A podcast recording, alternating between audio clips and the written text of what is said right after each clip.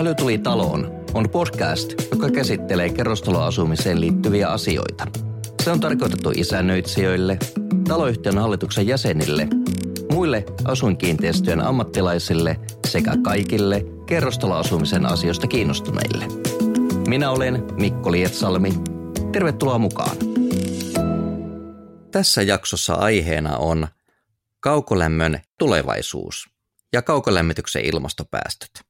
Tätä varten keskustelen Turku Energian lämpöyksikön johtajan Jari Kuivasen kanssa tästä aiheesta.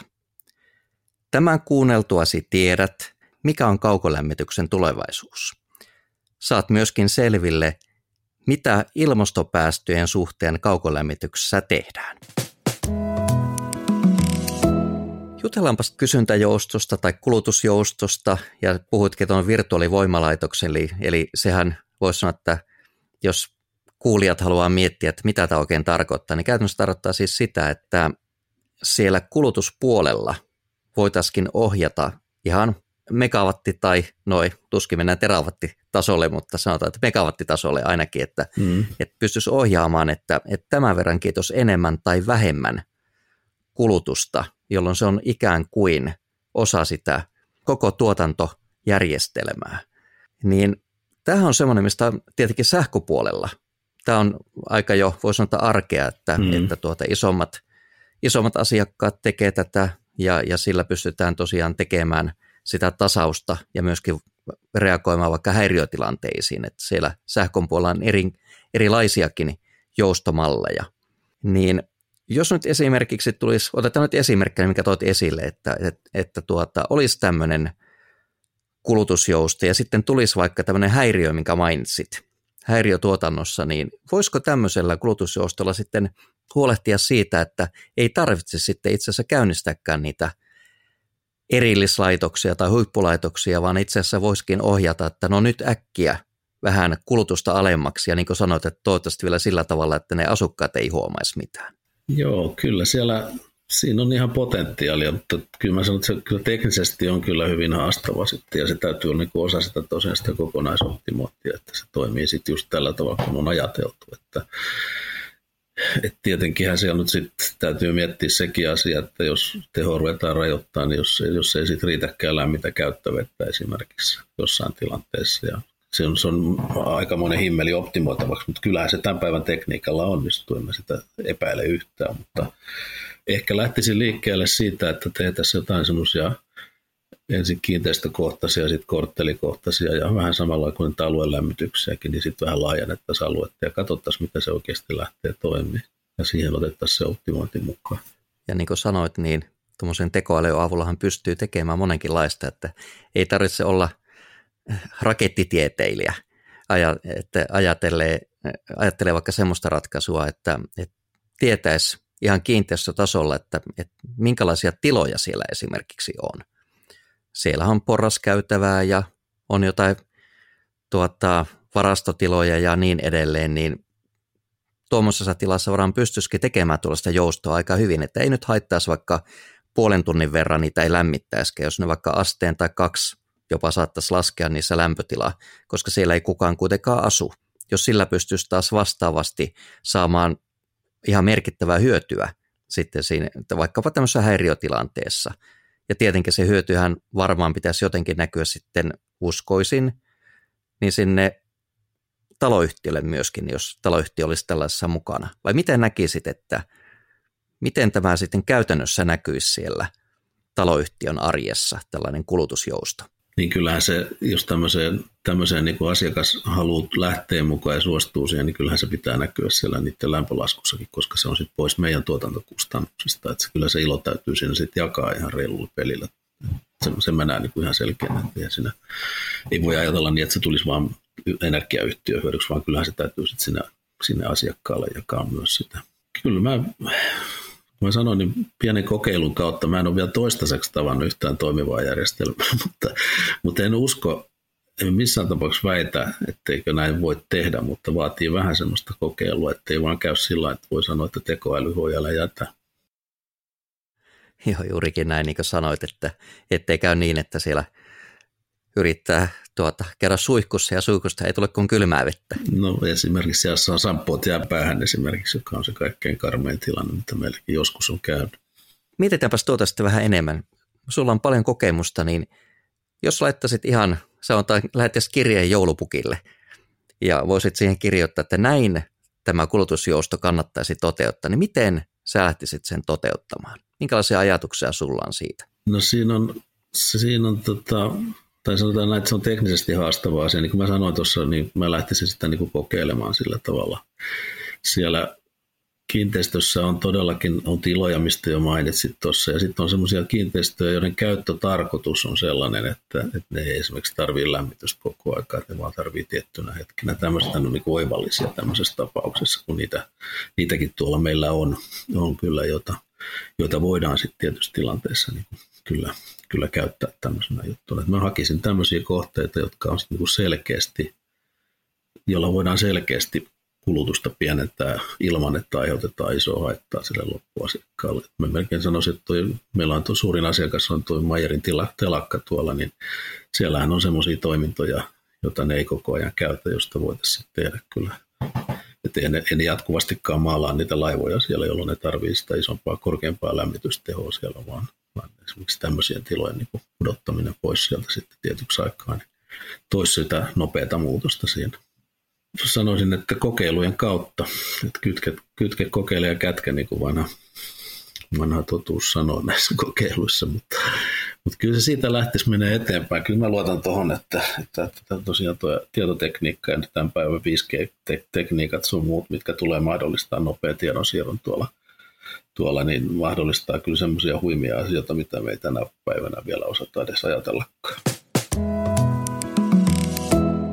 tuo kulutusjousto on tosiaan kyllä mielenkiintoinen ajatus ja, ja tosiaan niin kuin sanoit, että, että siinä varmaan monenlaista teko, tekoälyratkaisua tarvitaan. Miten sä näkisit nyt sitten ajoituksen tuon kanssa? Että niin kuin sanoit, että sä et välttämättä ole nähnyt ainakaan isossa mittakaavassa vielä käytössä kulutusjoustoratkaisua, mutta miten, jos vähän visioisit, että missä vaiheessa – tämmöisiä kulutusjohtoratkaisuja sitten olisi isosti käytössä?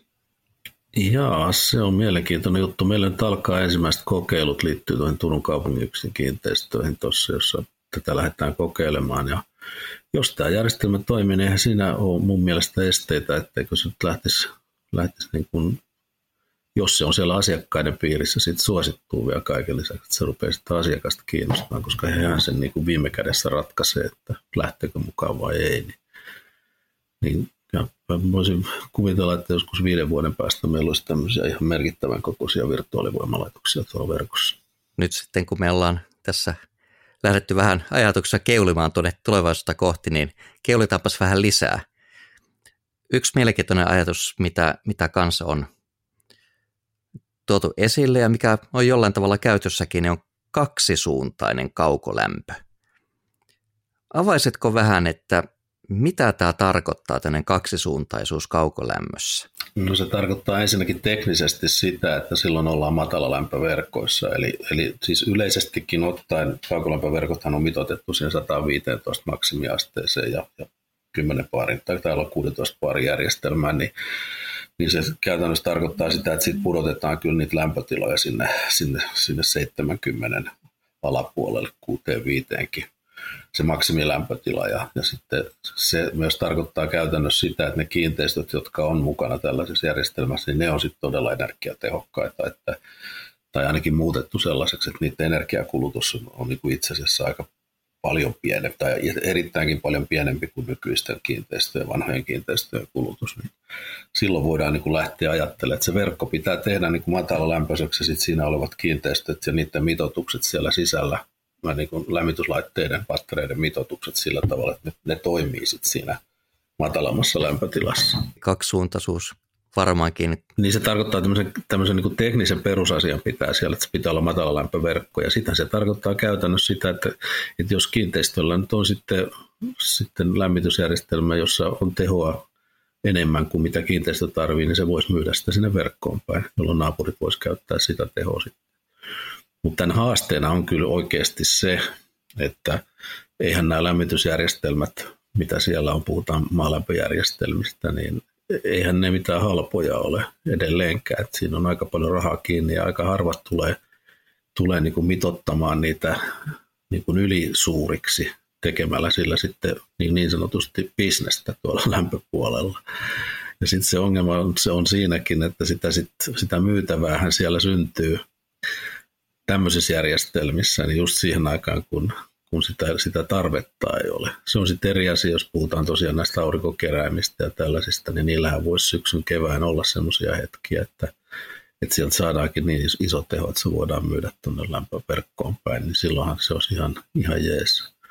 Mutta jälleen kerran se vaatii sinne kyllä aika, aika niin kuin tehokkaan niin kuin automaatiojärjestelmän, joka osaa tämän asian hoitaa. Et meillähän on tuossa Kanssin alue tuossa Turussa, jossa on, joka on rakennettu tämmöiseksi matalalämpöverkoksi. Siellä on luvit, kaikki nämä, kaikki nämä kiinteistöjen niin kuin, äh, sopimuksetkin rakennettu niin, että kiinteistöt voi myydä sitä sinne verkkoon päin.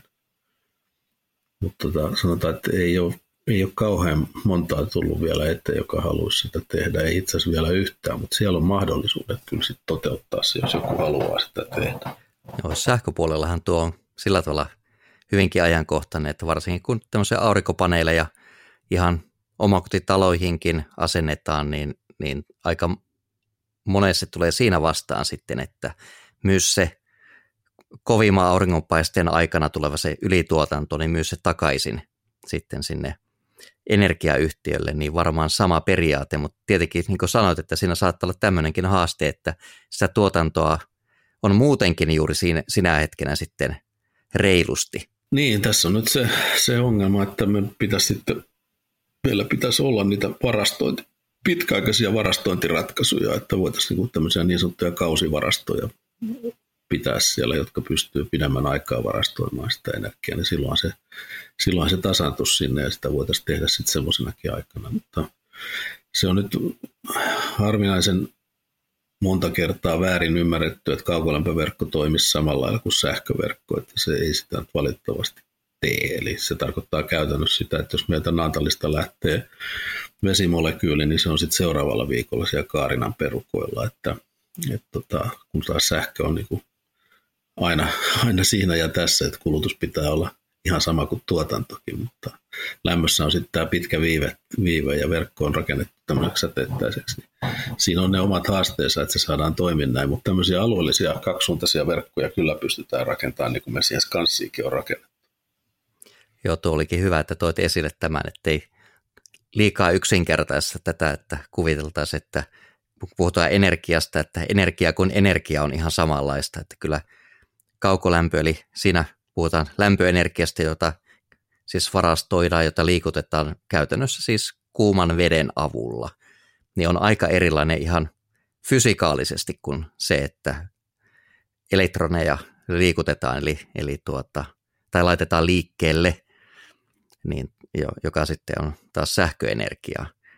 Niin kyllä voisi ajatella, että jos esimerkiksi sähkön puolella siellä on monenlaista joustoa ja on tasekauppaa ja niin edelleen, niin, niin tuota, voisi ajatella, että ehkä kaukaa haettu sellainen ajatus, että jos vaikka ajatellaan sitä tasekauppaa, että Turun alueelta vaikka lähteä säiliöautolla kuljettamaan kuumaa vettä vaikka pääkaupunkiseudulle, että ei välttämättä ole ihan kannattava ratkaisu.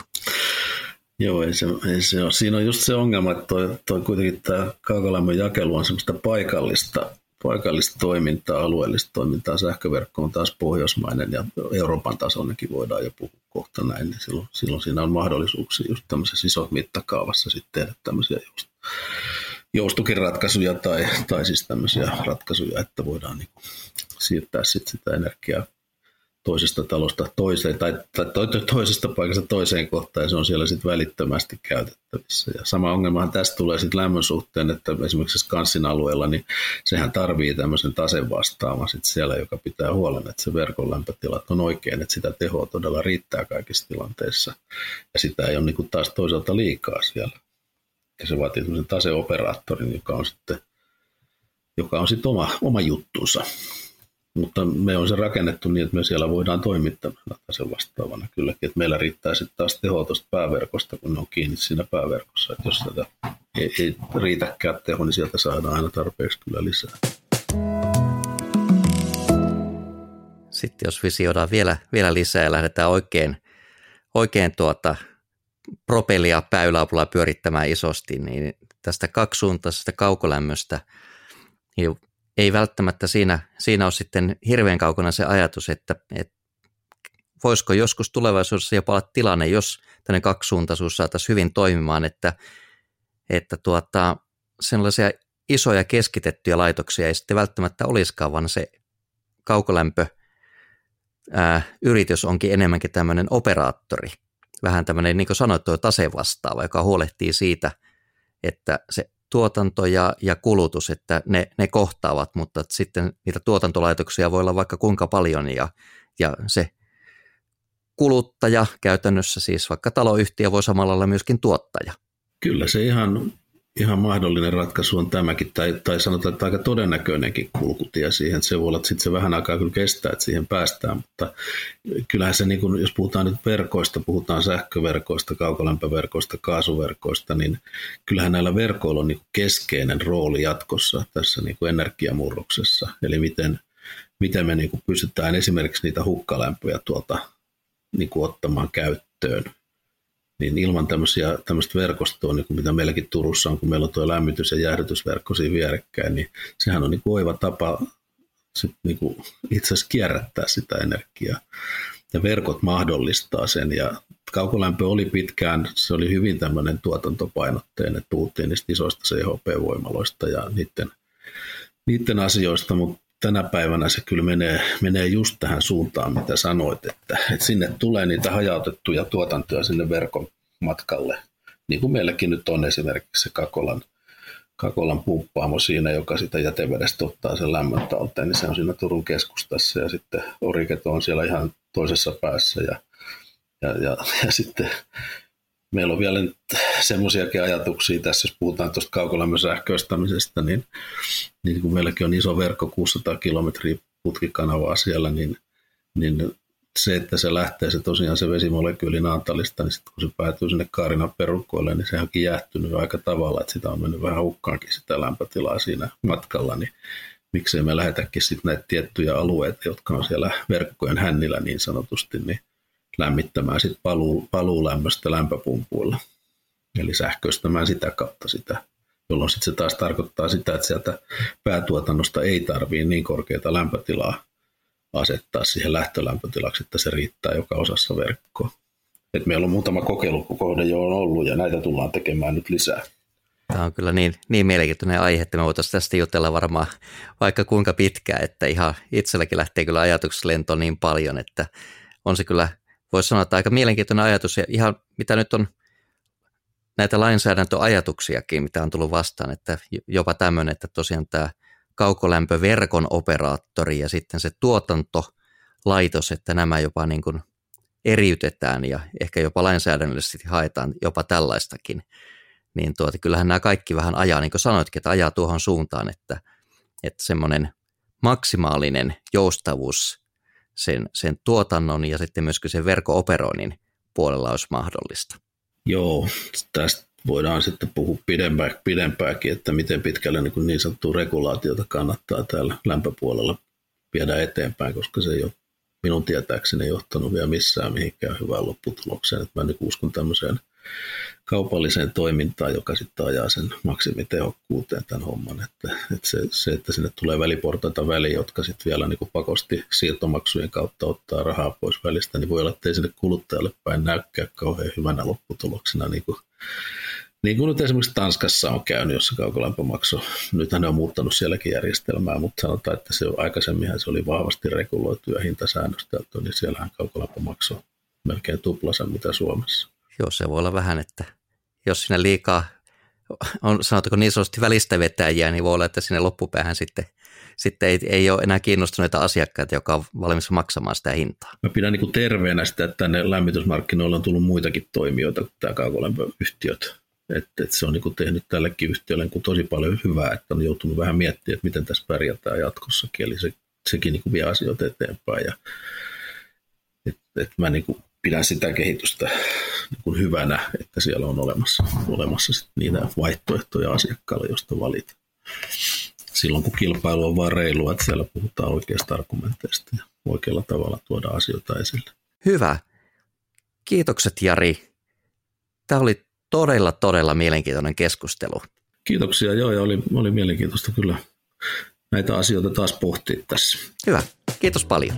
Kiitoksia. Tässä oli Kaukolämmitysjakson toinen osa. Kiitos kun kuuntelit.